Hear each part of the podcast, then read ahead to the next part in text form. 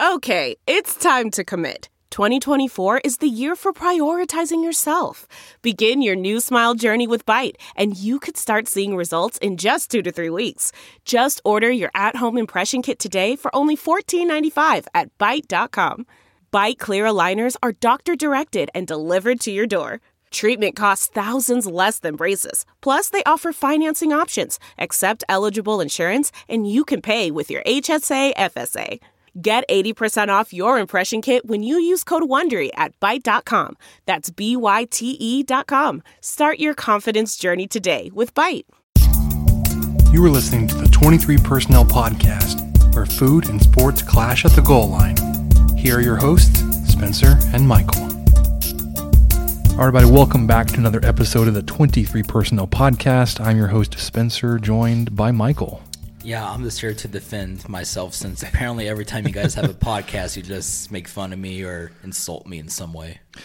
Yeah, so he was listening last week when we, when one of the the Twitter listeners, Shane Huffman, I believe. oh look at that, you even have his name, Yeah. suggested that we get, yeah, well, yeah, suggested we have Labar on to talk about recruiting going into the early signing period.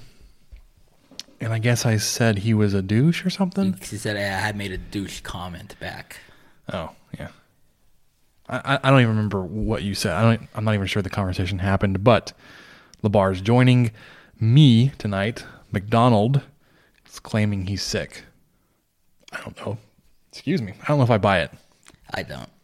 I- I, just have you noticed that every time I'm on here, he's not here. There's that's not a coincidence. I feel like. Yeah. And we talked about you having you on before. He said he wasn't going to be here, so I think he just wanted to drop out. Um, we've got quite a bit to talk about with um, football. With there's the early signing period that starts Wednesday morning. Um, unless you listen to this first thing after we upload, it's going to be uh, in the early signing period. Um, between our last recording, the Matt Wells contract details have been released. Um, and then, of course, we got to talk about basketball. We've got uh, the big game this week against Duke on Thursday night, Madison Square Garden. And then your question. So, what, what do you want to talk about first with football? You want to talk about the Wells contract? You want to talk about recruiting? Let's talk about recruiting because I'm sure that's the main reason why why I'm here anyway. Yeah. No, well, not the only reason. Not the reason. Oh, uh, Every uh, time I'm on here is always recruiting or baseball, so well, that's okay. it is okay. Um, the other thing of note I wanted to uh, to point out, we had a a new listener join the 23 personnel family Oh, last this week, was hilarious. and he live tweeted his listening experience, and it was like. Uh, I'm gonna say like a car wreck, but not because like what he said was bad. It was we couldn't look away. Like we were just like, what's he gonna say next? What's he gonna say next? I was working, so I didn't really get up, updates. I had to read through it later. It was great live. It really was. One of the biggest things was we had a really lengthy conversation to start the podcast about our, our top five movie vehicles.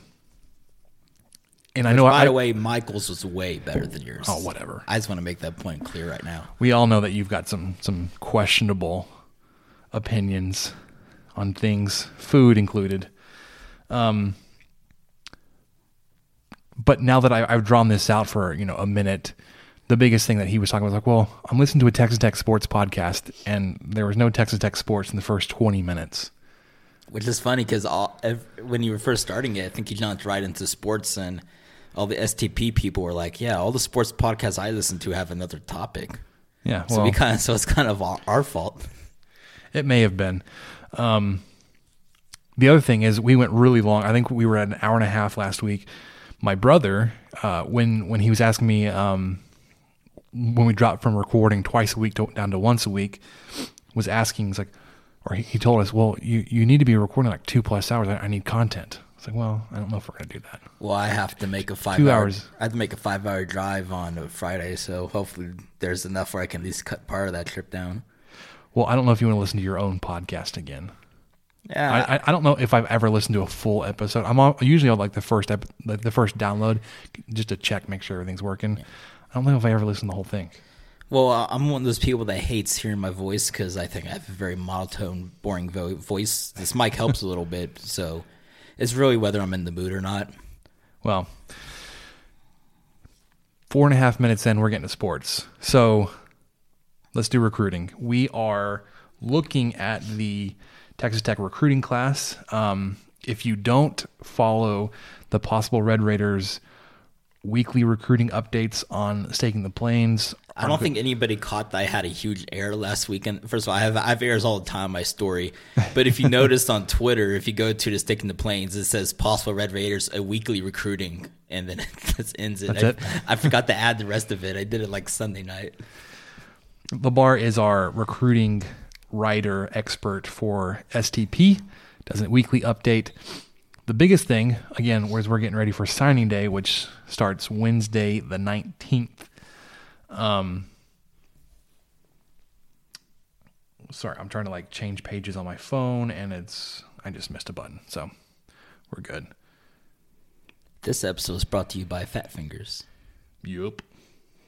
Okay, sorry. So currently, Texas Tech has 15 verbal commitments. Um, I think there was the there was a story that came out um recently that Coach Matt Wells is expecting to sign about a dozen players tomorrow. Um, so you would think most of the guys that are committed will be signing.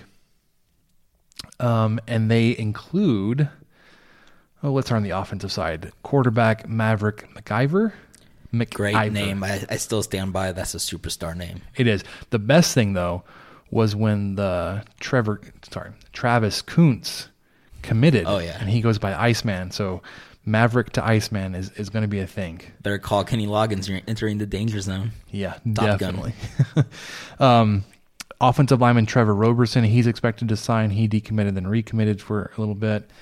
Um, Landon Peterson. well, I don't think he really decommitted. I think he was just committed on the fence, and then just Yeah, kind of said, "Yeah, I'm here." Landon Peterson, offensive line from Permian, Odessa, Odessa Permian, is expected to sign. Simon Gonzalez, the high school tight end, is expected to sign. Uh, Travis Koontz, the JUCO tight end, is expected to sign. Let's see who else is on offense. Bryce Robinson. Well, actually, that's defense. But That's defense, but uh, he is expected to sign though. Trey Ke- Cleveland, wide receiver, Cameron Cantrell. They're all expected to sign. On the defensive side, you've got, oh, I'm going to butcher his name, Gilbert Ibeneme, defensive end. I think they did a pretty good job at that. Yeah. Well, so, uh, sorry, I, I skipped over Velton Gardner, and I think that was the one guy that was, he's committed, but he's not expected to sign tomorrow, Wednesday, whenever you listen to this. He's that. yeah, I um, think he's on the fence a little bit. Um, athlete, running back, inside receiver type guy from Skyline. Um, there was a a offer that went out either late last week or early this week to the Illinois running back commit. I, I think he reaffirmed his commitment to Illinois recently, but that may have been a little not like not like you were wavering in your confidence with with Gardner. There are some things that are too good to keep a secret. Like how your Amex Platinum card helps you have the perfect trip. I'd like to check into the Centurion Lounge. Or how it seems like you always get those hard to snag tables. Ooh, yum. And how you get the most out of select can't miss events. With access to the Centurion Lounge, Resy Priority Notified, and Amex card member benefits at select events, you'll have to share. That's the powerful backing of American Express. Terms apply. Learn more at americanexpress.com slash with Amex.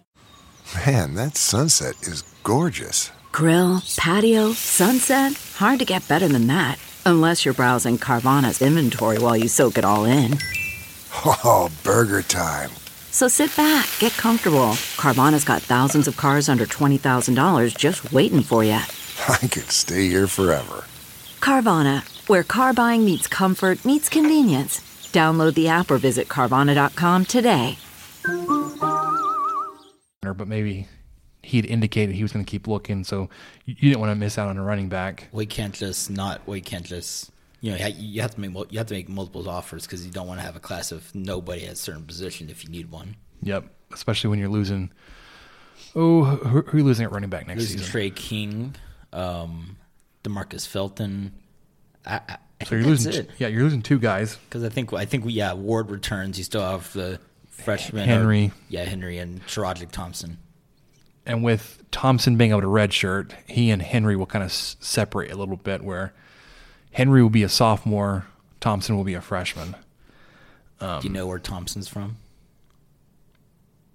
No, I'm blanking, and I, I with the look on your face, I, I feel like I should know this. No, this Ir- Irving guy. Irving, of course. I don't really count it. He didn't go to an Irving public high school, so I don't really include him in my obsessed with Irving athletes and coaches. but he is an Irving guy. Um, Also on defense, you got a guy, uh, Alex Hogan. He's a cornerback that's committed. Tyreek Matthews, linebacker. I- know he's expected to sign. Yeah, Ho- yeah. Hogan's one of those guys that was decommitted but recommitted once he talked to Wells. Um, There's one guy we haven't heard of, and it's Cooper Lake out of Bowie, Austin. Uh, he was, I think he's the blue shirt offer. I he, don't he's, remember. He's been asked to come in, and I'm not exactly how. I'm not, not exactly remembering. Sorry, I, I can't speak tonight. Apparently, not remembering exactly how a blue shirt works. If it's uh, if he comes in like next December I want to to count against the next class, or I want to say blue shirt's one of those deals where maybe he's, or maybe this is gray shirt the thing where he's not on scholarship for like a year. I don't remember exactly. maybe. But then you got another defensive end, Tony Bradford, the linebacker Bryce Robinson. I know Robinson's expected to sign. Yes, Cameron Cantrell, I think I've already said that. So th- those are your current commits. I think, like I said, the majority of that class is expected to sign. There's some other guys that were committed elsewhere that are possible slash probable. There was a defensive back that recently decommitted from Nevada, Yeah. Dominic Tatum. Um, it looks like his crystal ball projection is 100% to Texas Tech, so that should be Well, I mean, it's one of those things where he told 24 7 Sports, uh, if you go to my possible Red Raider update, it has the link to that story, that he was basically between Nevada, Colorado State, and Texas Tech. And obviously, decommitting from Nevada is basically saying you're out of it. So it's us in Colorado State at this point. But I would expect him to come to Texas Tech. Sorry about the dog. She's upset that we have a guest a guest here at the house. We are at HQ South tonight since, since McDonald decided he was quote too sick.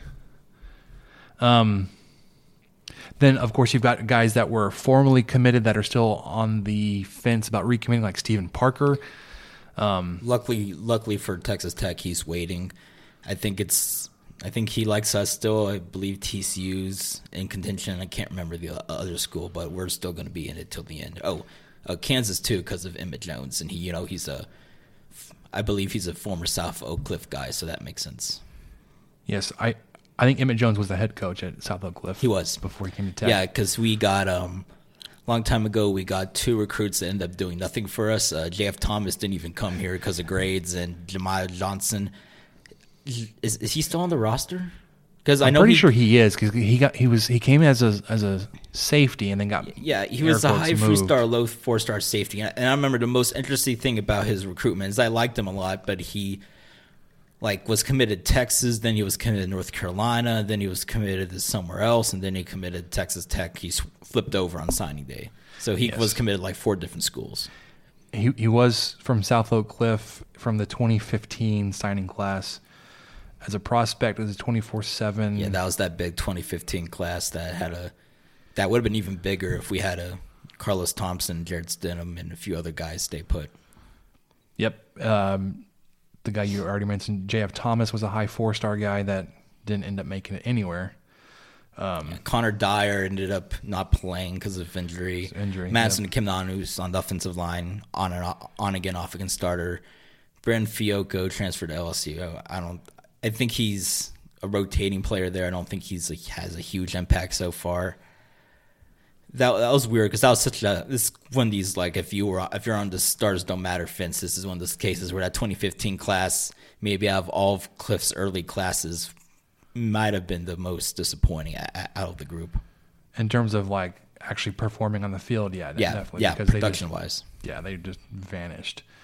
Um, for a little bit of history, let's actually go back and look at that real quick. Breiden Fehoko, Corey Dauphine. Oh, Corey Dauphine. Oh my gosh. He's at uh, he's at He- Tulane currently. Yeah, he? he committed in January the year prior, and I was really excited about him. And we He's a big guy. Yeah, yeah, yeah. We knew he was going to be good. He was unranked at the time, and you know, uh, there's this theory that when guys commit to Tech, the rankings go down a little bit. Well, he committed to Tech, and you became a four star. Yeah, he was but- your second highest commit of the class behind Breiden Fehoko. For whatever reason, he just couldn't. I don't know if he couldn't figure out the playbook or what, but he just couldn't really see the field except for like one play where he scored a 25 yard touchdown, and everybody freaked out about it. Yep. Um, also in that class, you, mentioned Madison Akamnonu, uh, Connor Dyer went to I went to the same high school as he did, but he medically retired. Is, Yeah, is that the thing? Yeah, it was a medical thing. Jameel Johnson, uh, Tony Brown was in that class. Yeah, he transferred to Colorado. Keke Coutee, probably the Keke hi- Cooties turned out pretty well.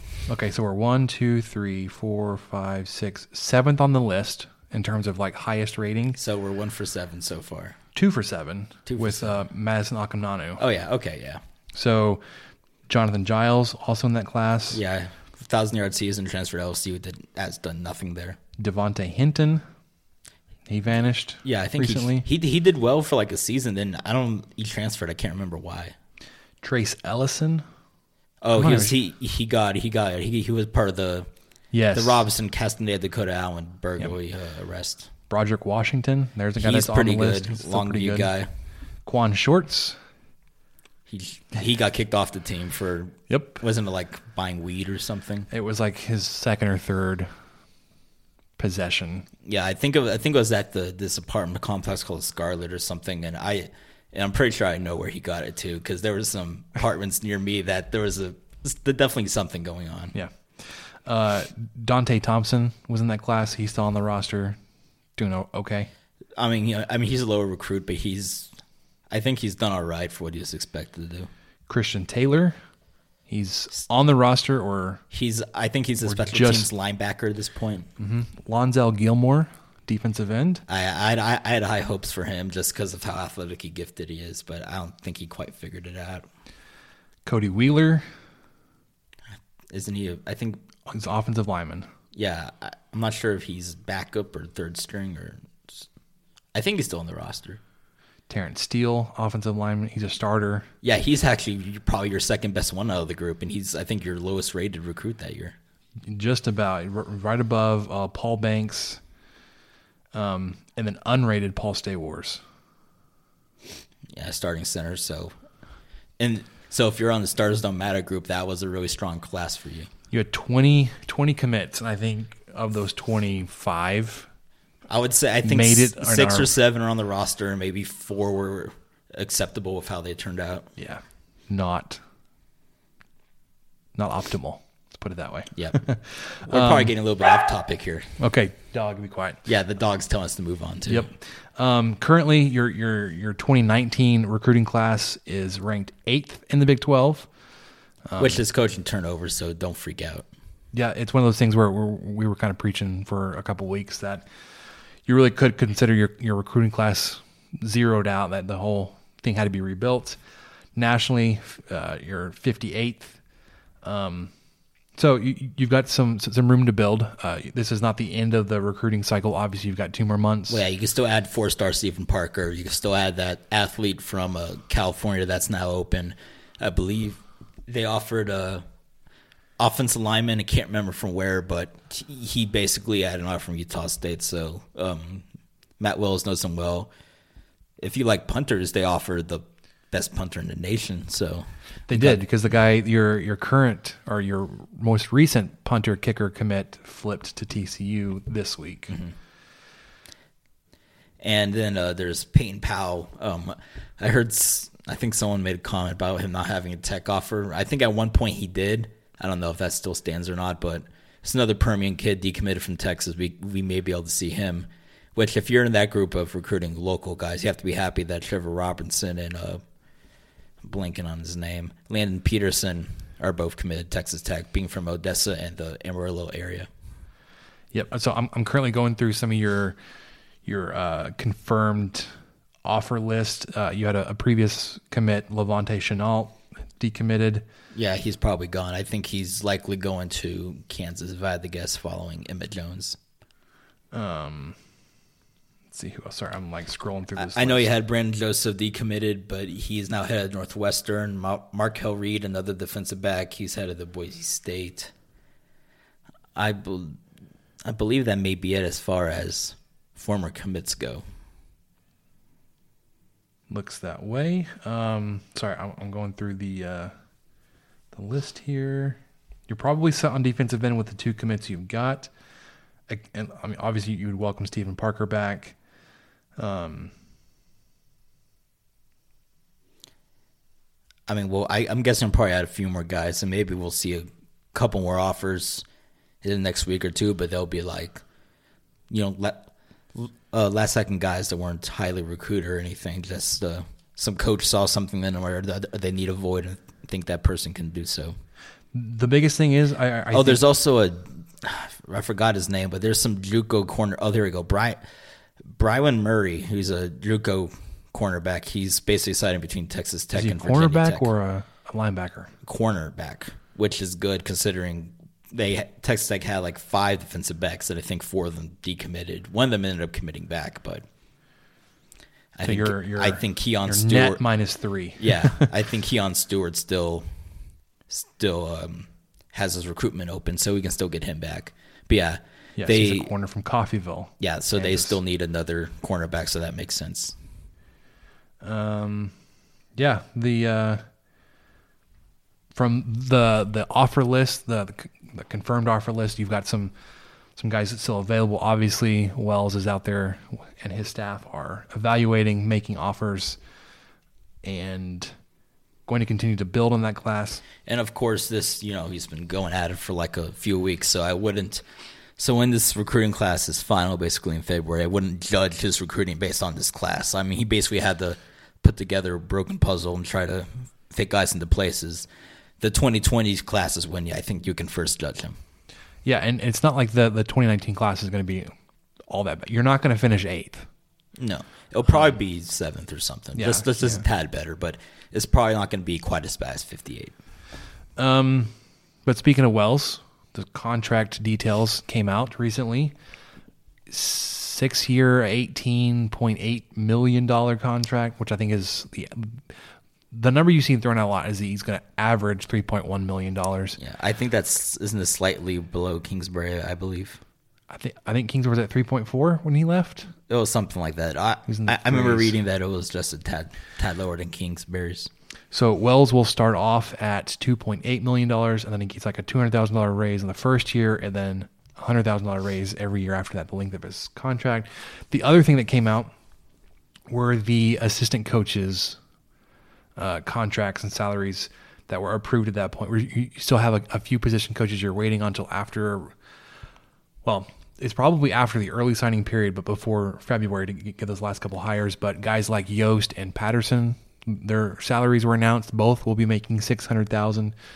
I think that's a. l- Uh, I don't know the exact figures for Gibbs, but that sounds like a little more than what Gibbs was getting paid. I think Gibbs was right in that range. Kevin Johns was making three fifty, so it's a, it's quite a bit higher. Well, yeah, well- although Kevin well- Johns wasn't the acting offensive coordinator like you. Well, yeah, it makes sense. Yost Cliff be, Cliff was me. basically the head coach and coordinator, so it made sense that Yost or not Yost, uh, Johns didn't quite have the s- same salary as Gibbs did. Yeah, his was a uh, an inflated position coach salary essentially. Yeah, Um, then you got guys like Javon Bonite. That is you're going to be your what outside receivers coach.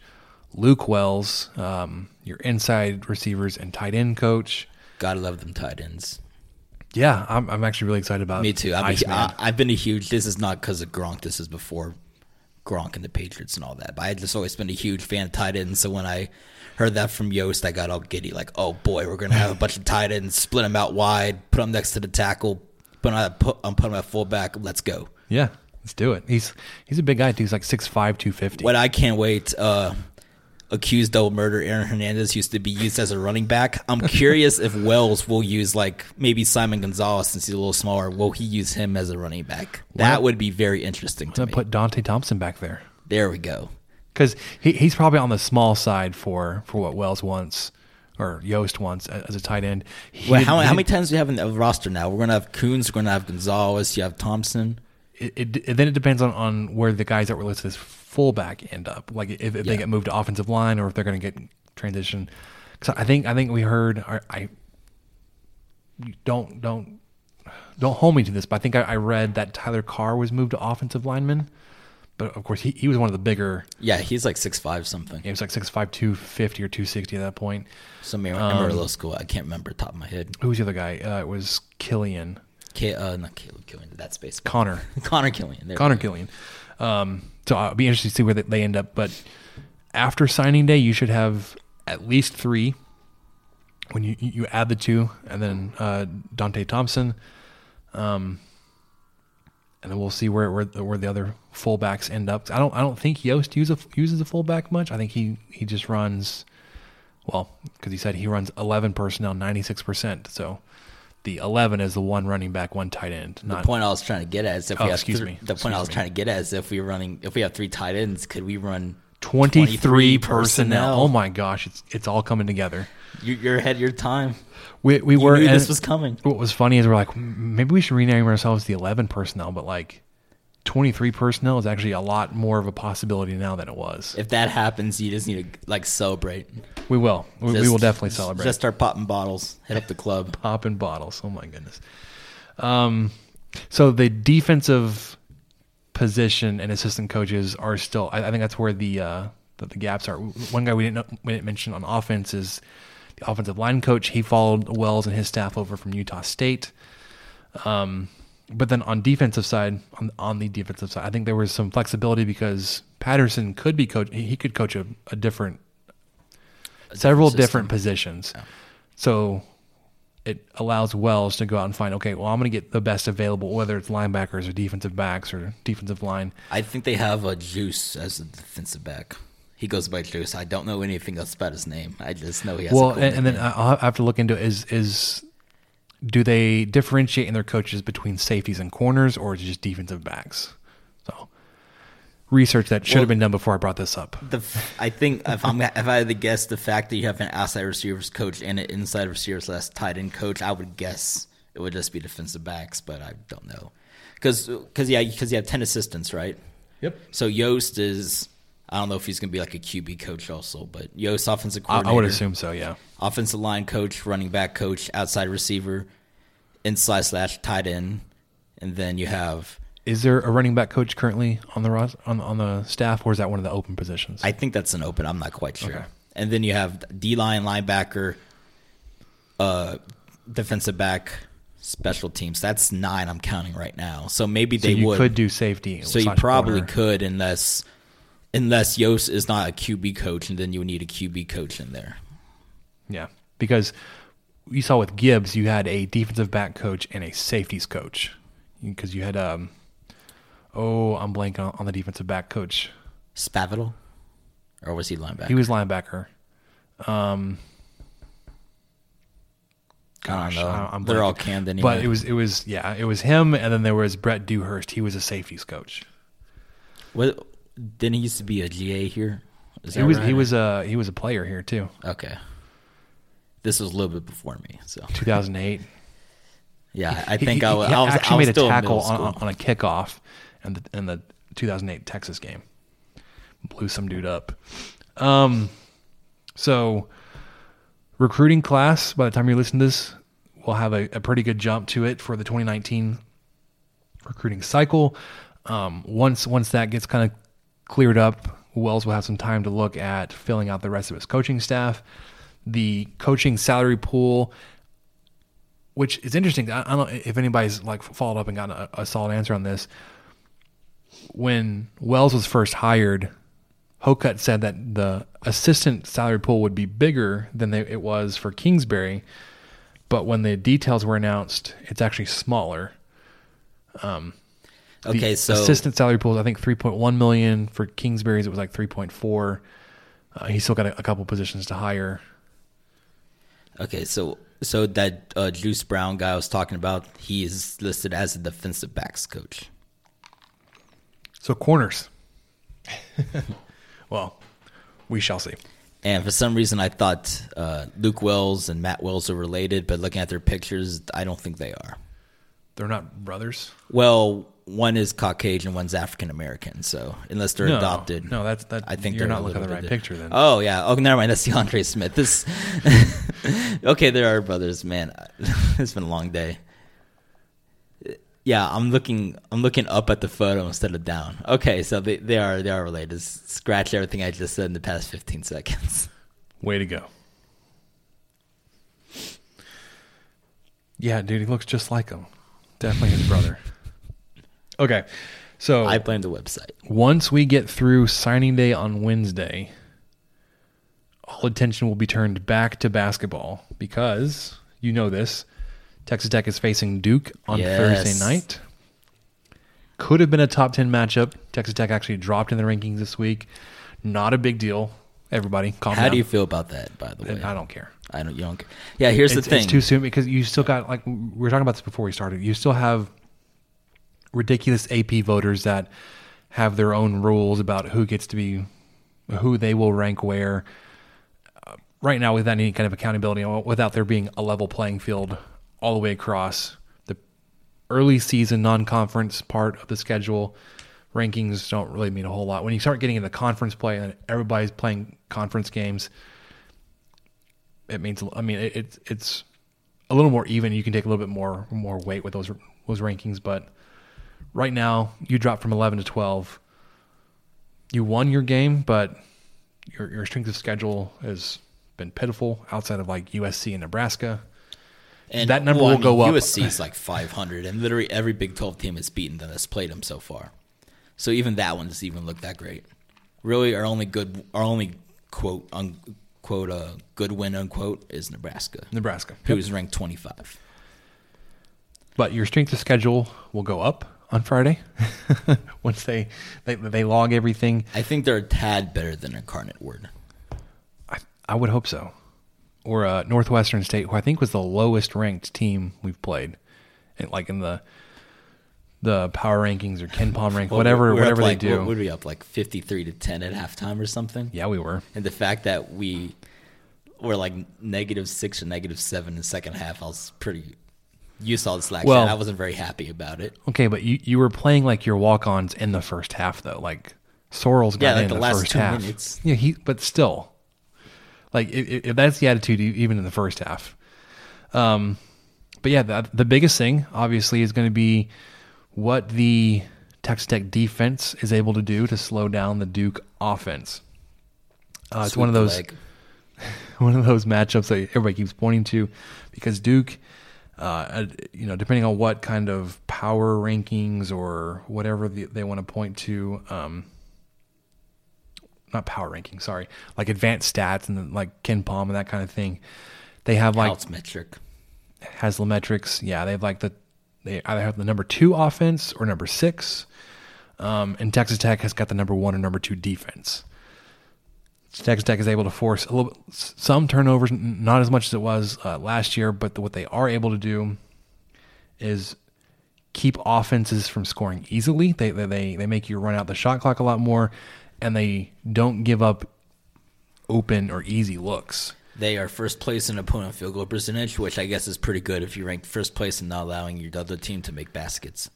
Yeah, there- there's a stat that I saw, and, and again, I'm not quoting great numbers, but it was like the second half defense for the basketball team was ridiculous. Like you were allowing teams to shoot like 20% or 25%. Yeah, because usually if you look at teams, you've seen this throughout basically Beard's era and uh, and basically throughout college basketball.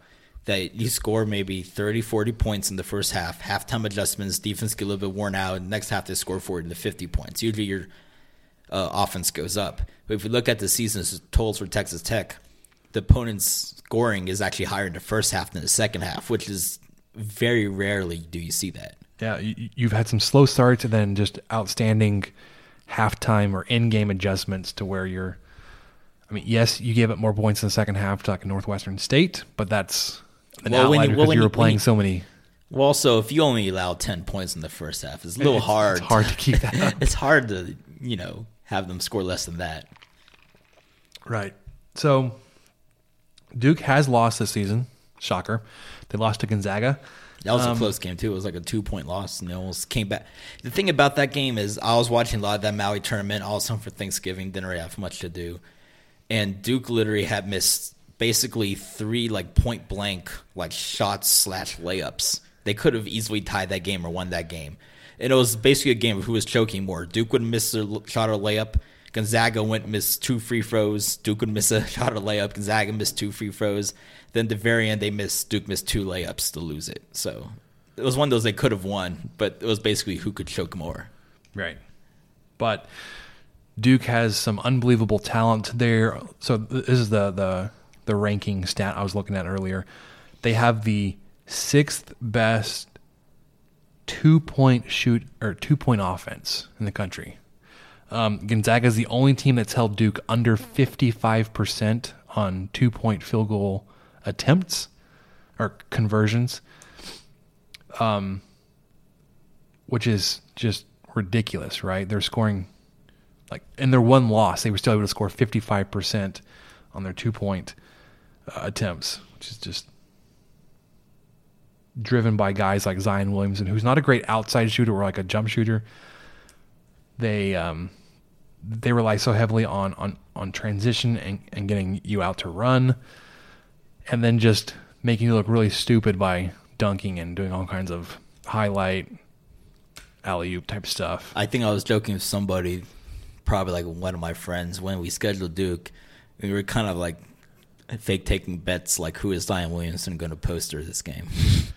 Which I hope, gosh, you know, you, And the you thing really hope is- it's not like a, I don't know, anybody, but like my if I had to bet on my bets on Davide, him him trying to take just a, thought that too. I- him trying to take a charge and Zion just like he- he- s- slowly moving out of the way to where he like hits his shoulder or something and he's going to get called for like a block and then Yeah, it's gonna be- throw the dunk down back in his face. Is either it's probably gonna be him or Brandon because both those guys are notorious for they take a lot of charges, but they also They commit a lot of blocks. yeah a lot of blocks too.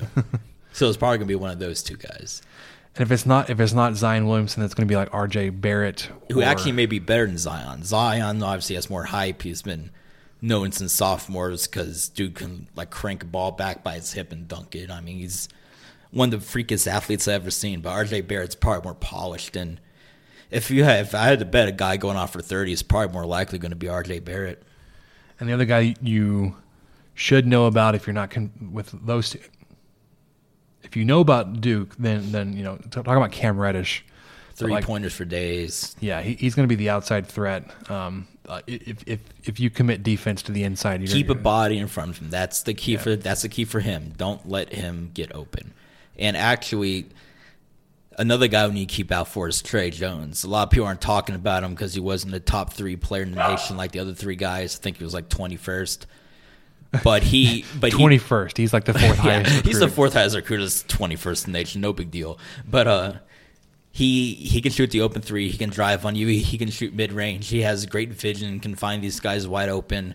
So Tre Jones is going to be a big problem as well. In my opinion, he's probably going to be a bigger problem than Cam Reddish will be. So lots of lots of uh, talent on that side of the ball. Obviously, Duke has always has recruited really well the past few years. Really, Yeah. I, in my humble opinion, I, I, I think Duke has done really good on the recruiting trail. fun fact: Did you know that for every year since 2014, Duke has had a top three pick in the NBA draft? No, but it makes sense. Jabari Parker, Leo Okafor, Brandon Ingram, Jayson Tatum, and Marvin Bagley Jr. Oh. Now, only like one or two of those guys ended up being okay, but still, Has- has made they it- still have that stat and they still boast about that stat. I assume that that, that streak's going to continue this this season. Well, yeah, they lit- they literally may With have the, top options. three picks. Yeah, the options like that's of- not that's not even a joke. They may have the top three picks in the NBA draft. They could have four lottery picks. I don't know if that's ever happened before. I think I got close one year of Kentucky, but I don't think that's ever happened before. Yeah, it, it would be s- something to see. And so, so here's the thing: going back to the game on Thursday, your your defense has its its work cut out for it. Um, your defense is going to have to have a really good night to allow your offense to do it. Because what the Texas Tech offense is, it's it it uses a lot of time, just like your defense forces your opponent to use a lot of time. It uses a lot of time to to move the ball around, trying to find an open shot. it's going to have to be efficient, um, scoring on on a, a lot of its possessions. And it's yeah, so so basically you got to wear them out. They're freshmen; they may not be quite as conditioned or whatever. So you just got to wear them out, be efficient, as you said. And the thing about Duke is they are freshmen. It's, it's not like you're playing Villanova with a bunch of seniors where you know that even if they play bad, they're going to play good. You could get lucky and they just could have an off night, like um, just a bunch of freshman mistakes. Your defense could force them to have an off night. Yeah, I think they I think they forced like 18 turnovers a game. Pretty high. So um, Dan is having a Q&A post go up on Staking the Plains if you you need to check that out. I'm not sure if it's going Wednesday or Thursday It's morning. Wednesday, Wednesday. is what's going today. Today probably when you're listening to it. Um, if you listen to it after Wednesday, you should go read it. We will um, obviously touch back on this this game in our next recording, which may be a day later next week since today's December 18th, which means next Tuesday, our normal recording day is Christmas. We will talk about the Duke game. There may even be a post game instant reaction, depending on the outcome of the game. We'll Depending on the outcome. So We'll have to see. so if we win, If if Texas Tech wins, there will be a post game reaction. but will they win? What do you think is going to happen? Um, good point. I, we need to talk about predictions here. I don't see the. It's not that. So sorry. It's just I, I have a hard time seeing everything working in Tech's favor enough to win the game. It may be closer than a lot of, than a lot of people might have originally thought. Um, Well, de- well, yeah, I don't think it's going to be a 30 point blowout or anything. I, I which just, is what I initially thought, like in September when I didn't know where where, where this team was at. I mean, I, I I don't know a whole lot about the Duke defense. I just know it's not as good as their offense. I just don't think your offense is good enough to keep up with even a slowed down Duke team based on your defense. Well, yeah, Defense, to all the, the, the coaching cliches, d- defense travels, defense wins championships. defense wins championships, all that kind of stuff. Your defense really could keep you in this game.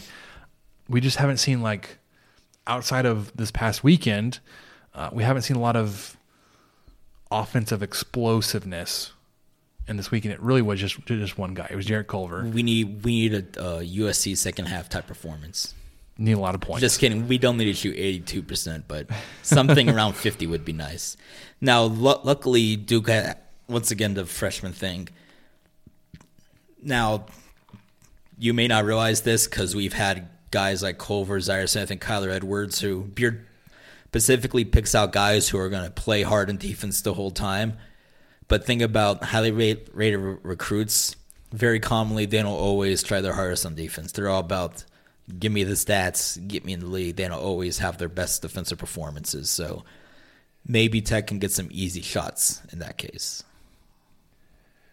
Certainly hope so. So if you look at, I don't know if you if you put any, any stock into this, but the ESPN Basketball Power Index, not really surprising. Duke is picked uh, seventy percent to Texas Tech's thirty percent. I thought you were about to say 69 there for a second.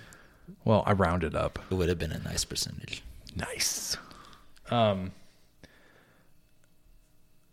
and I'm not seeing any kind of line or anything. I, I don't know if, if I guess the ESPN app doesn't do that, but um, so what do you think? What, what's your your thoughts on the game predictions? How do you think it's going to play out? I'll say I'll say Tech loses by about 10. Now, it's not like a 15 point down all of a sudden you're getting some garbage time points 10. It's probably going to be like down like somewhere between like 7 and 5 and they just get some free throws at the end type 10. Yeah, so we're, we're, we're you're trying to slow it down and create more possessions. Yeah, it's not a case where it's going to come down to the final bucket, but we're going to keep it at least respectable till the end. here's the thing: if you lose this game against Duke, your season's not over. Um, you may drop in the rankings again. Yeah, but It's luckily not- this you've drop, got the rest of your. You still have a non-conference game left, I believe, and then you've got yeah, you have UTRGV with uh, Jordan Jackson. on the 28th. I'm going to that game. I got some tickets from my boss, um, and then you've got 18 conference games. So You're, and you're- no, there's two non-conference games: UTRGV, and then you have that Arkansas Big Pine- 12 SEC challenge right, that right. people care That's in the about, but they also don't care about. Yep. Sorry, I, I was thinking I was going chronologically. You you have one more conference game before. Sorry, you have one more non-conference game before you start Big Twelve play, and the Arkansas game is after you've already started. Um, but your ten and zero start is the best since oh what was it? You're like 39, 1929. 29. My grandparents weren't even born yet. I, I don't. I think my grandparents were born, but I don't know their their date of birth well enough to say they were in the first grade or whatever. Yeah, I think mine was born around like 33. But um, that 1929 team, I think they started off 12 and 0. I don't remember exactly. So if you if you get past Duke, you can match that, if not pass it, Because you're you've got- beating Duke, obviously that's 11. UTRGV is 12 at West Virginia, which will be difficult. But West Virginia is not the team it has. That's the thing. West Virginia is really a bottom half conference team this year. Like I, every game I watched them, they have not looked good. They don't really have the athletes to run the press. James Bolden hasn't really stepped up. And then didn't um Esa Esa Ahmad, who I think one time compared himself to LeBron James, he's their leading Gosh. scorer now. Their freshmen haven't really made an impact yet. So uh, some guy that looks like Avery Benson's in their starting lineup.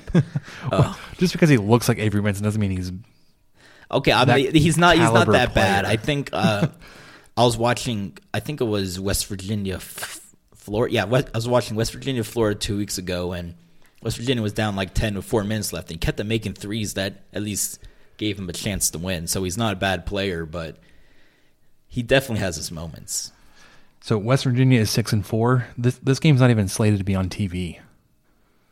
They're not good this year. Yeah, and then you host Kansas State, who's seven and two. Dean Wade will be out. They were picked to possibly top third, top two or three, uh, to finish in the conference. I think they were finished. I think they were predicted second. second. Yeah, but- it was really high. You're like, wow. If you read my basketball post, you know that I think K State's a little overrated. We've beaten them three out of the past four times, including two or three, including I think two of them by like average of like twenty points or something like that. And then news this week was that Dean Wade. Yeah. Uh, is out indefinitely. It may have been the same foot he injured last season. I think it's a minimum two to three weeks, like uh, c- could be around eight weeks. But either way, I don't think he's playing that Kansas State game. because that'll be uh, January fifth. Yeah, so that's about that's that's, two about and a half weeks. Yeah. So- and, and and real quick back on the West Virginia point, although they aren't that good this year, Tech was three and six on the road last year. You lost to the oh, I said you. We lost to the last to the worst three teams in the conference standings on the road. So road games are definitely not using the Big Twelve. All because the team is bad doesn't mean we're going to win. So that's Yep. so that one will probably be a lot closer than we are expecting. Yeah. So if you, if Texas Tech, we um, beat Duke to get to 11 and 0, you've got the um, UT UTRGV. RGV. Then you got the road trip to West Virginia. That would get you to 12. Yeah. Home at Well- Kansas. Yeah, no, no, that yeah, that's twelve. No, No. thirteen. That's thirteen. That would be 13. So The Kansas State would be fourteen. and then Oklahoma would be the next game, and that's also in Lubbock. Oklahoma is a very good team. They're better than last year. I know. I think Rayford Young got annoyed because people were talking about Trae in the broadcast. But to be honest, Okay. okay, to be honest, Trae was so good last year that they almost. I'm not saying Trae's a bad player. He's doing decent in the NBA right now. He's the, by Not as good as Luka. Well, yeah, Luka's going to be Which probably we're- like an eight-time All-Star. I mean, We're, we're, we're going to talk about that here in a second. I love Luka Doncic. My God. Anyway, Trae Young's doing pretty well in the NBA, but the Oklahoma now with Trae Young's not there, they learn to play without him. You're starting to see players you didn't notice before touch the ball more and guys step up. Christian James is a baller. He's going to be an all Big 12 player. Jamuni McNeace is pretty dominant around the rim. You are not going to score easy on him. Brady Manek, obviously the skill set's not quite at this guy's level, obviously, but he looks like plays like Larry Bird. He shoots three wells. He uh, leading rebounder on the team. They have a lot of nice pieces at, at Oklahoma. I really like this team. So And then and then you travel to Austin. Haven't won since '96, so that's going to be a tough one. Uh, even though even though Texas is kind of stumbling a little bit early on this season. Te- Texas is one- stumbling. They're they're underperforming probably. Texas good way to put it. plays to the competition. They beat UNC earlier this year. Kerwin, Kerwin Roach had 32. And Then they, they lost were- to Radford. Yeah, they lost to Radford by two. They lost to VCU by one at Texas. Um, and then that Michigan State game, they were up by like 16. I was watching my brother. He was when he goes to UT and he was freaking out. And thank God Michigan State came back to win by like 10 or something. I was not going to hear the end of that. So um, But they definitely played to their competition. yeah, interesting next couple of weeks in, in the with the in the basketball schedule for the basketball team. Um, all starts on Thursday night against Duke, 6 p.m. Central. Check Look- it out. Yep. Worst case scenario, they lose. We go down a few spots. Nothing happens. So Not this like- is yeah, not a big deal. all reward, no risk.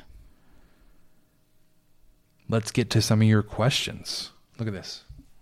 49 minutes in, and we're doing questions. Um, Well, yeah, I, I don't think we're talking 15 minutes about cars and farming. hey, man, that was like 20 minutes. And then we had like an eight minute uh, farming and irrigation discussion and weather because we talked about the snow. All good things, man. I don't know. 10 don't- inches. 10 inches. I, I don't know what that dude's problem was. All right, Peter Puente. Uh, is Duke the beginning of Coach? s- Sorry, is Duke the beginning of Coach Beard scheduling more marquee pre-conference games, especially with the level of recruits increasing? Absolutely. Yeah, because here's the thing: uh, as we just like said ten seconds ago, there's not a whole lot of risk in losing in scheduling games like this. Well, you can have you too get- many and be like 500, but Well, okay, you always sure. like to have like if you look at Duke's schedule, sure they play like Princeton and Yale and some other schools they creamed, but they have Gonzaga on there pretty good. They have uh, they destroyed Kentucky. So yeah, I like to have a few of those matchups because if you win, congrats, you're a top five team. You're really good. Everybody's looking at you. You get recruits. You get good rankings, stuff like that. If you lose, it's like, okay, well they're losing the good teams. You still have plenty of time Big 12 play to make it up. Right. With with the how long the basketball season is, losing a non-conference game, especially against a marquee team like Duke, it's not going to end your schedule. Like, it's not going to end your season like losing a non-conference football game would. Um, and and, if you- it's And if you look at Chris Beard's scheduling since he's got here, he likes to schedule a few guys, have like a neutral tournament. So usually we've been playing these small tournaments. Like last year, we played the small one with Boston College Northwestern. This year, the small one against USC Nebraska. Perhaps we'll go to some bigger tournaments. I mentioned the Maui tournament earlier. That's like the elite Thanksgiving tournament. There's the term. There's the Battle for Atlantis. That's probably like the NIT of the Thanksgiving tournaments. That's a big one if you can get to that one. I think Oklahoma was in there this year. So perhaps you can get into these bigger Thanksgiving tournaments and play some higher competition and really separate from the pack. yeah, because the uh, the past two years when you've played in a, in a, a tournament like this, you've kind of announced your season, right? Because last season when you played Northwestern and it was supposed to be a close game, or Northwestern picked a bin, and then you beat them by thirty, you're like, wow, that wasn't expected. Then you go against like USC, it's like, well, that that could be a good game, and you beat them. And then you're like, well, Nebraska's supposed to be really pretty good. You end up beating Nebraska, them. Nebraska's like not quite. I think they were 26. They didn't quite get the votes. But Nebraska fans, I, I, th- I don't think they've ever won a tournament game. Which you know we complain. I, I don't think we com- we don't complain, but we don't say we have a large history because we went to our first Elite Eight. But imagine not even having a tournament win. Anyway, they had basically they were boasting about this is our best team ever. All their fans show up. They're up by like 11 the first half, and you win by 18. And Yep. Culver drops 28 on you. I think I think at one point he banked into three and just did the Kobe shrug and like, oh well, I guess I'm well, on if, tonight. if, if everything's dropping, then. Um, so yeah, I, I I I think scheduling games like this will continue. It will do nothing but help. Probably at least that tournament, that And Thanksgiving tournament, and then one or two big games. Yep. Yeah. So, a follow up question: Who do you want to play? Is there any particular school you would want to play? Like any team you grew up watching? No, because I, I didn't I didn't grow up a big uh, college basketball fan. I have a lot of in law family that grew up or went to Kentucky, I think that would be Ooh, a cool Dan game to would watch. love that. I'd be pretty Can cool. you imagine if if Texas Tech beat Kentucky, Dan would literally burn down his house in excitement. He would he would do something because that, that that man is is all about Texas Tech basketball. I, I like to. I was never a fan of any. I, I watched college basketball as a huge college basketball fan, but I always liked the Tyler Hansbrough, Ty Lawson, Wayne Ellington, North Carolina team. So I thought I think playing them would be pretty cool. Um, Michigan State with Tom Izzo, that's always a big program. That's that that that'd be a cool one to play. Um, maybe Indiana, that'd be interesting. Bob Knight still plays. because they, they they were they were really good for a long stretch. Um, I'm, I'm I'm trying to think of other other teams I knew of that were good, but I'm Schedule high point, get Tubby Smith over here. oh my goodness, I, I can't believe like Wherever Billy just how- Gillespie is, is, he even in D? I think he's JUCO No, now, he's? I, I think he's at Ranger College Okay. here in Texas.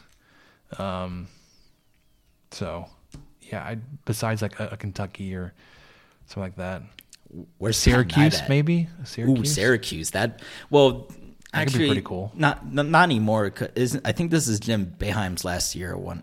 If, if next year his if next year's his last year, then absolutely let's get Syracuse. If this year's his last year, then who cares? He's gone. Yeah. Um. So from te- uh, TTU Preston, will Tech go down in the rankings if Tech beats Duke? Okay, so here's the thing about the rankings thing. It's I, I totally expected this, and here's why. First of all, when you're looking at rankings, don't look at Tech is 11, UNC is 12. Look at how many votes they got. If you look at it, Tech was literally one vote ahead of UNC. So you knew that if they beat anybody good, they were going to pass them. Yep. And yes, I know UNC has two losses, but their schedule is ridiculous. Um, obviously, they beat Gonzaga, who beat Duke. So They beat Duke, yeah. Uh, I mean, they, I mean, they play a lot of good teams. They played, yeah, number four Gonzaga, number five Michigan, who's undefeated. So Michigan may literally may be the best team in the country. You lost, they lost to them. They played UCLA. They lost to Texas, which doesn't look that great, but Texas is also a team that can beat anybody any any night. And if you look at who Texas Tech played, uh, obviously 25 Nebraska, 500 USC, 500 or below 500 Memphis, and a bunch of teams that probably won't make the tournament. any tournament.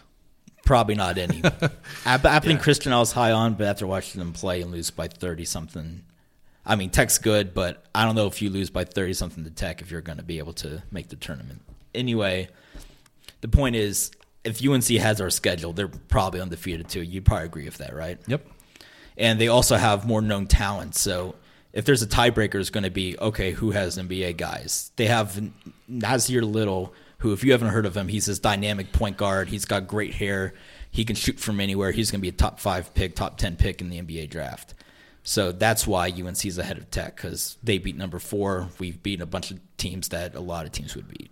That's that's just how it is. We're undefeated, but you know, unless you schedule higher, I mean, yeah, that means something. But also, a lot of teams would be.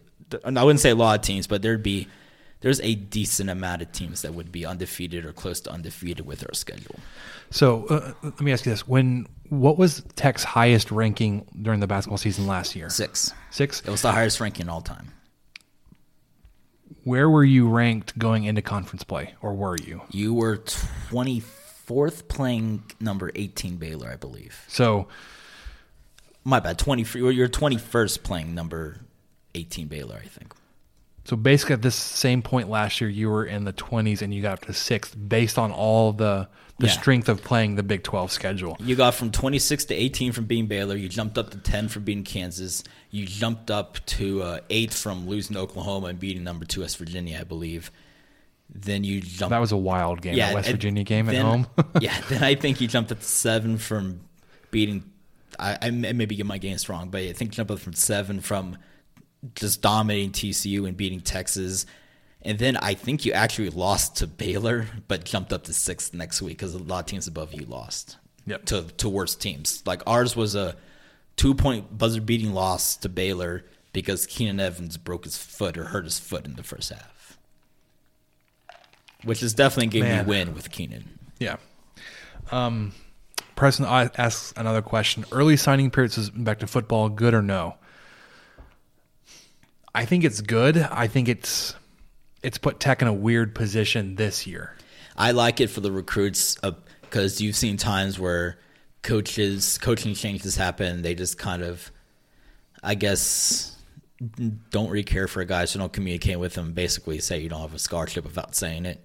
So it kind of forces them to keep the recruit. So the recruit's not looking around December, January, have to go to a JUCO or lower level because of a coaching change or something that happened. Yeah. It basically forces the coach to keep the recruit, which is good for obviously for the kids. Okay, uh, thoughts on the watching the Utah State bowl game? Did, did you watch it? Did not watch it. I was at work, but I heard it was very good for Utah State. I, I, watched probably most of the first half, um, and I wasn't like undivided attention. So what what surprised me is I was I was was you know doing other things around the house or in the living room, and it was it went from seven to seven to thirty five to seven really quickly. I was like, what just happened? And then I was, I was, looking back like it was just bomb after bomb. And you, the one play I saw, turning. I think, was an interception that almost got returned for a touchdown when it was 35-7. Yeah, so the the linebacker, whatever his name uh, was, he separated the receiver from the ball, the ball from the receiver. Wasn't targeting though. Nope, he led with his shoulder. He was maybe a defenseless receiver. I don't know. It didn't matter. It, it wasn't called because it wasn't a Big Twelve crew. Um, if it was if it was a Sean Johnson, it would have been called immediately. I think that guy, Dorsey. I think that well, well, Dorsey's have been reversed. But I'm, I'm willing to bet like a large amount of money that Sean Johnson leads Texas Tech in career targeting penalties or almost targeting penalties. I, I feel like every other game he's being called or almost called. I probably would agree. Um, I mean, it's there, there's probably some some things you can take away from that game. You can look at the Utah State offense and say that's where Yost is trying to get Texas Tech. I don't think you're very far off. I do think you've got better talent. Which uh, I guess another point of that West uh, Utah State North Texas game, and those who went Littrell maybe were like, okay, well maybe this Wells guy knows what he's doing. Keith. We have to throw in. He he had a um, he was Cause, trying to get us to. The show was coaching that game. Wells wasn't yet. His team still won by like thirty. Yep. Uh, he, he was trying to get a, a meme put together for Littrell. You were the chosen one. He was the the scene from the Obi Wan, the Obi Wan to yeah. Um, and I will say that one thing that did concern me is I heard when he was up a lot, they were still going fast, which personally I'm not crazy for. I think good teams know how to pace themselves whenever they need to be paced. Like if you're up twenty something, like in the second half, you I think you need to be able to learn how to put like eight nine minute drives together or seven minute drives, so that way the other team doesn't have like six chances to to score. But my counter argument to that is if your offense is is working that way, it's still being effective. Why change it, right? Like all it takes is still, one drop or one holding penalty, and that drive is killed. But it's still, I mean, it's as effective to take that much time off than it is to put more points on the board, right? Yeah. I've just, I, but I've, the, I've, the, the, the the risk you run of going fast if your offense, like you were saying, you go fast and don't get anything, you're just allowing your defense yeah, and your, then your defense is on the field for like yep 35, 40 minutes. I don't know. I just like I like the air raid. I'm not in love with it like some people, but I like it. But I just never been a fan of the go fast all the time. I think I think you need to be able to tempo yourself, which is something that Cliff started to learn in his last year. Just need to learn to tempo yourself and have long drives whenever necessary.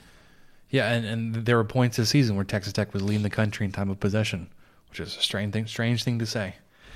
um, Last question from Preston: Sushi for Christmas dinner? Yeah, I've I never would, I've would, never had sushi in my life actually. I've uh, almost had it a couple times. I'd probably pass and do like more traditional. I think actually our Christmas dinner, uh, it actually be Christmas lunch because we have to get back on the road and, and come back. I think we're doing um, prime rib. Looking forward to that again. We, we did it last year and it was really good. I have um, some family out in Kilgore, and every year, like they have a bunch of cattle and pigs out there. Like they have, they basically have a farm that's not really a farm, but every year they bring this Christmas ham, and um, I don't like ham. I don't really care. I mean, I don't hate ham, but if I'm picking my meats between like roast beef, turkey, beef, uh, ham, ham's probably last or near the bottom of that list. But this ham is pretty good, and I always look forward to that every year.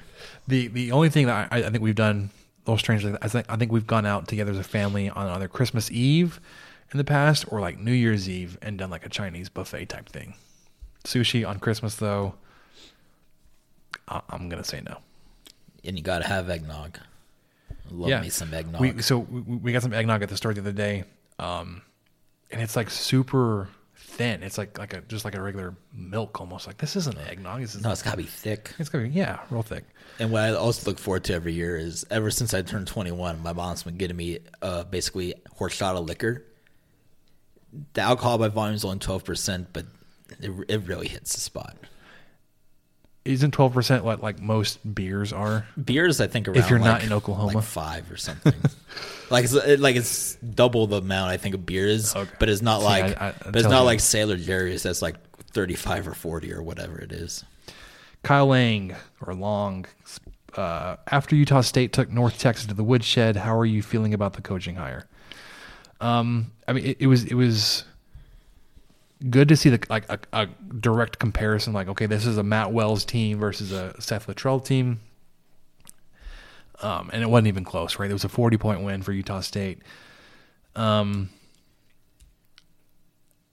it it's it was it was exciting to see a Yost offense do really well. I still have concerns about Patterson defense, even though they only gave up the 13 points to North Texas. Um, Well, North it's also a bowl was- game, though. Well, so, North Texas is supposed to be a high-powered offense, right? yeah, But then again, uh, I- their their quarterback was injured. So yeah, I was about to say like like I saw a different quarterback and yeah, Mason Fine did not play the entire game. and if, I, I think their back quarterback had like a simple name too. I was just laughing at their quarterback name. Simple. Well, I mean, like it's like common like English dictionary words. Like it's not Labar or Rogers or McDonald or it's like very like simple words.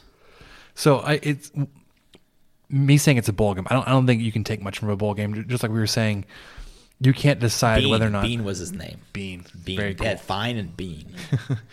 uh, like we were saying early on in the season when it was uh, possible that Kingsbury was going to be fired, you can't you can't have your decision rely on the outcome of a ball game. No. But that's that's the questions we had, Michael. I, we do this every episode. What did we learn this week? I have something this week. Oh, you did. You came prepared. Good. but I'm also not going to share it. Um, no, but anyway, I was going to. Um, I graduated last May, and one of my former roommates was graduating in December, so I went to his gradua- graduation. And you know, there's this big old commuter lot that everybody parks in. It takes like 30 minutes, an hour to get out, or you could park. Uh, some other places too, but I'm not going to quite share my spot because I want the I want the secret with me a little while longer while I'm still in Lubbock. Is this for like a, a basketball game or like This a is football game? anytime you go to a graduation or a Oh, basketball okay. game or Vintage USA. I found a parking spot that you can park in and won't be towed, and I can get in and out in five minutes. I have been, But you're not gonna share it. I have been working this craft. I've been work- stuck in 45 minute lines my freshman year. I've been working my way to finding the perfect spot, and I think I finally found one. which is funny because there, there for a while, um, there was somebody in our family graduating at every successive graduation ceremony. Like it was like May, August, December, May. I was like, oh my gosh. I don't even think they have August ceremonies at Tech anymore. I think they did away with the summer graduations. Well, this was like six or seven years ago. Yeah. but the, like there was a, there was a year stretch. We went to five or six graduations. Knowing that would have been helpful back then. Yeah, this is something I've done ever since I've been at Tech for not only parking but tickets, like at football games. I used to park. Uh, I did was a little bit was by the end zone, and then I was like, well, these seats are bad. You can't see anything inside the field. And I worked my way. The best seat is closest to the double T scoreboard by the 40 yard line because you're obviously middle of the field. You can get first row. You don't have to be like a huge crowd because all the crowds go to like the end zone and 10 yard line. So you can get first row without being the crowd. Yet the crowd's still rowdy. You can still have the diehards who wait in line, and you have the drunk people that've been drinking for like five hours. So you still get that that that atmosphere. Basketball games, I start at the baseline, and then I realize I'm five six. These uh, these Pom Squad members with boots are around the same height as me. I can't see over them, so I moved to the corner. But those were hard to get because everybody goes there. So I, I think And my isn't where, where, that group usually sets up yeah, the, the, the group one that, that the, Dan group- had a, yeah Raider. Ride. They sit there now. Ride. I used to sit there my freshman year, but I was like, I can't see anything because these girls are taller than me. but anyway, now I moved to three rows back and the at the mid court, so I could so the media people aren't too tall for me and I can still enjoy the game. because they're usually seated the whole time. Yeah, but but like but like the first row is basically like same level as media people, so you still can't really see them. So I'm usually like three rows up. And then for baseball, I went from sitting behind the visitor dugout, but there's a giant fence in my way I can't see, to behind uh, basically an on deck circle for the visiting team, but it's hot. I don't want to get sunburned every single time or have to put on suntan lotion every Dude, couple okay, hours. Speaking of, I still have a tan line from a game I went to in the spring. Still? when I got burned across the top of my knees. Like, yeah, it's still there. This And is the- eight months ago, and I still have a dark little triangle on the top of my knees. Yeah, and now I sit usually a little bit. uh, It's not quite as close, but you can see more of the field. I said a little bit more further up near the media area because there's also a shade over my head. Also, if it's raining, it doesn't get quite as wet. So Yeah, the, the season tickets that we had in our office this year that you, you sat with us a, a few times, um, like they're they're sneaky good. Like they're they're They they're are usually pretty quick to be in, in the shade because when you weren't sitting there, I I sat in your seats that's okay. because I just I was was always banking on no one else showing up. Well, here's the thing: is, is I'm not I, I I don't go to Sunday games, so those games that I had the tickets for Friday and Saturday, they're almost always going to be open on Sunday. Um, excuse me, they were on the first base side, the home side, but they were so Well, I- central. well, I mean, It like was- it's yeah, it, it, it's more it's technically first base side, but it's it's it's like but yeah, the- but if you had to separate it between third base, first base, and home plate, and it's up. more it's more towards home plate than first base. Yeah, absolutely. Um, it was it, it got in the shade real early on. Um, it was in the the the top section, but like three or four rows up from from that dividing. That's that's a bad thing about those seats. They're low of- enough. a lot of foot traffic. the foot traffic in front of you, especially early on in games, because people are still showing up. You're missing. You're you're missing a lot of it. what I like um, doing for the red and black series, my f- favorite seats are right behind home plate, about seven rows up. So the so the people walking aren't in your way, and you're also in the shade. Yeah. I think that'd be if I had to get season tickets. That's exactly where where, where I want them. It's also a, a good spot. Uh, the, the ones that we were in, if you want to be on TV. Well, I, my cousins and everything kept saying, "Hey, man, you're, you're on the TV again." I, we ended up on the broadcast several times.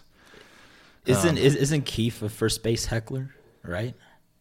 I don't know. We'll have to ask him about that. I think. Uh, well, I I know he's in that College World Series video of him uh, right next to the uh, the netting or whatever. on the first, But, yeah, but yeah. but I think he may be part of that first base heckler group that has the chicken hanging from the from the from the uh, netting the whole time. yeah, because I know, I know Always teasing people. Chris Needs in that group. I don't know if he's in that group with him, but Keith is as big of a baseball fan as Labar is, maybe bigger. We'll see. I don't know. Wow. I'm I'm gonna have to challenge them that one. challenge. Um, I'm I'm a big baseball fan. I it's not something I've been able to get into like in terms of like stats wise, be able to, to track all that. It's Well, is hard to do unless you like go to all the games. It's one of these sports that's hard to keep track of because a lot of them aren't on. Like maybe half of them are on TV. So it's it's just really it's just a one that's really hard to follow if you're not there. right, and um, there's just so many. Like you play nearly or right at 60 games a season, right? So, Basically, like 55, 60. yeah, we're, we're, I'm looking forward to baseball season, but that's that, that's where you, find out where to sit. Um, That was that was a long. What did I learn? long long what did i learn answer the one thing i learned um i, I don't know how i i'm going to use this this time to kind of complain about the throwback game this weekend Yes, please. I forgot to mention this. so uh, labar and i both went to the, the throwback game we sat together um i ordered my, my tickets online and the delivery method said mail right but they, they never showed up i was like well okay that just means they're probably going to be at will call Which So is get which, to- which I which I showed you. Like if you buy them online, they had instructions for me was to will call. Right. Like it was like a Like I ended up buying them from the athletic office because I don't trust people mailing me anything or will call. I don't trust all that. I've done that before. I don't like it. So it was a ten dollar ticket for me to buy it from athletic office. If I would have done a will call, it was going to cost me nineteen dollars. Nine dollar fee just to literally For you to carry pick it up. carry or- a bunch of tickets in the box and walk it over to the Coliseum. Right. Nine bucks for that. Yep. So ours, um, the delivery method was mail. Uh, Saturday comes, no tickets have showed up. So I was like, okay, well, maybe that just means it just apart with all of the online tickets they're going to be at will call. I go to the the Coliseum, last game of the Coliseum, find out the will call line goes like halfway through that west parking lot for the football stadium. It probably would have been about thirty minute wait. which okay all things considered not that big of a, a deal right i got in line a little bit after 6.45 for a 7 o'clock tip not expecting to be in line for An 20 hour minutes off, but yeah. It was at six o'clock. 5.45 for a 6 o'clock tip there it is It's okay. I had the whole Luke Wells is black there, so mine's a little. Uh, my, my my mistake's a little worse. yeah well that's okay um, wait in line get all the way basically I, i'm at the front of the line and it's 7 6 sorry 605 the game's already started we, we can hear it going on um, athletic department staff just opens the door and says, "Okay, anybody with a will call like GA will call seat, just just, just walk in. We're, we're not going to make you wait anymore." The line was still halfway into the parking lot. So these people were going to miss a majority of the game. I, I was joking with you because I was going to come sit with you. I was like, "Well, I'll meet you at halftime," basically expecting to be to take that long. So one that that was a big just disaster that you have. You basically force all all everybody that had purchased their tickets online to go through will call, and then only have one will call station or whatever you want to call it Yeah, that's- available. That's and the it was thing. super slow. Like unless you bought the ticket in person, which the athletics office is open like eight thirty to five, right? yeah, So if you have like an eight to five, nine to five job, you're probably not getting in unless you go in during break.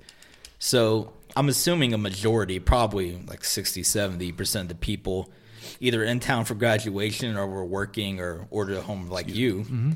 they're going to be will call. So why do you have four or five open for tickets and only one for will call? Did he not know how many will call tickets there were going to be? Yeah. Not, not only that, but there was a Frenship Lubbock Cooper game going on prior. So which ran a little bit late because I, I saw that they were they started Yeah. letting people the fans in at like five like It- It's, it said we're letting them in at 525. They really let them in around 515. But still, that's like 45 minutes basically to get through. They the that, seven thousand people that were going to yeah, the game. 7,000 people. Let's just be generous and say 4,000, 3,000. Let's be generous and say 3,000 had handheld tickets. So that's 4,000 people in 45 minutes through one line to check your name, get the ticket, and give it to you. Yep. So the, that that was a big problem. Um, the other thing I didn't notice when I walked in because I just walked straight in and just went to the seat. Um, halftime, I get up. I was you know I was gonna compensate Labar for helping me identify where will call was, which line I needed to be in because he was gonna go check Which for me. But then he's like, being- which I, I'm I'm glad you didn't like wait in line because that would have been stupid. Um, so I get up at halftime to go get like concessions, right? I went to go get popcorn and, and, and a drink. They didn't have concessions open. They had basically like a cooler with drinks in it, and they had like a rolling popcorn cart. Now th- th- they were they were selling some like Chick Fil A sandwiches and like barbecue and nachos. Like it was a weird combination of stuff, but that had, that had been catered in, right? Like the Chick Fil A was brought over probably from the restaurant across Marsha Sharp. Which, by the way, y'all still can't guess which one I currently work at. That's right. The bar You'll works. never know. Yeah. It- it- one, he, he won't. Someone's got to make money. He, a didn't. He didn't tell comes. us that that he worked at Chick Fil A for a long time. And then when, when we found out where it was, or sorry, found out that he worked at Chick Fil A, won't tell us which one he works at. I mean, But- I, I work in the back, so you won't be able to find me anyway. My pleasure. I've said that zero times since I've been there. yeah, I don't, I don't interact with a lot of customers. That's okay. But they, they didn't have like concessions open. Like this is, I, I understand that they're, they're trying to close down the stadium. Um, but like But you okay, have you well- have a, a big time game and like you don't open up concessions. You have like these really wonky lines. So here's I the thing: spent- like, isn't it being like imploded or something? I assume something like that is going to happen. there so the demolition plans were approved at the last board meeting where we, we got the Matt Wells contract details. I didn't read the, the details on the demolition. But anyway, the point is, if you're not host, or if you're, I don't know if you're hosting many events there. If you are hosting events, but if you're not really hosting any, you, you don't really need to clean it up because all can be broken down anyway, right? yeah, it, it didn't make any sense. I spent the entire halftime, which was 20 minutes or, or 15 It was, minutes. 50, it was a short in 15 minutes, which I don't know why. 15 minutes. Maybe it's because it wasn't on TV, so it didn't have to do all the TV stuff. And then I came back, what, like 15 minutes to go? Yeah, 15 and a half. So you missed the first so five um, minutes. it's the first five minutes of game time. So I probably spent 30 minutes waiting in line to buy two things of popcorn. I'm pretty sure I saw my box over there. I didn't throw it away. And a drink because the concession lines weren't open. So I missed almost 20 minutes of game time Yeah, waiting in line. There's 40 minutes. You spent five minutes trying to get in, five minutes ordering food, and then I think we left when. with five minutes to go. Yeah, I, I, I, I have this like another one of my weird theories that there's this certain guy when he comes in for the team, it's okay to leave. Like for the Celtics, is Brad Wanamaker. If he comes in the game, I know the game's over. So Andrew Sorrells comes in the game, like, okay, well, this is over. I'll see you later. Yep. So we left about, four minutes. Or Yeah, about four minutes, three thirty. Um, so w- what I learned, for some reason, special athletic events at Texas Tech not planned super well. I and maybe it's one of these things that because this closing down wasn't that great. And also one one thing I forgot to mention about how dang hot it was in there. Yeah, it was, it was steamy. It was on a cold day. That that that arena was was yeah. But oh, any- also ticket update. My basketball tickets came in the mail Monday on Monday. So the, the game was on Saturday. I got my tickets in the mail on Monday. Well, here's the thing: it's the last game at the Coliseum, so maybe, probably, I don't know like how big of a Texas Tech history buffs there's going to be, or in college basketball buffs, but maybe that's worth that stub's worth something one day. But anyway, the I've point, got three of them. yeah, the, the, the point I was trying to get at it. Well, the fact it was the last game, but the point I'm trying to get at is I'm not going to mention this restaurant, but one time because I actually do semi like this restaurant. But one time I went to a restaurant and they got like terrible service. Like it was dar margaritas, and we only got one really because they were never at our table. Our food came out like 15, 20 minutes late. It's like, man, it's the worst experience we ever had. We're never coming back here. Well, the reason probably why is because two weeks later it closed down. so they probably were like, well, I don't have a job. I don't have to impress people. Right. But maybe it's like a case where it's like the last one there is like, ah, we don't really have to impress anybody. I mean, no one's ever coming back here anyway. All right, LeBar, thanks for joining us this week on the 23 Personnel Podcast, where 23 Personnel may actually be a thing at Texas Tech coming up. My favorite part of this podcast is us sinking on 23 personnel. Yeah. That was that was unplanned and just worked out so, so, great. It was good. Um, for Michael, I'm Spencer. Thanks for listening, and we will catch you next time.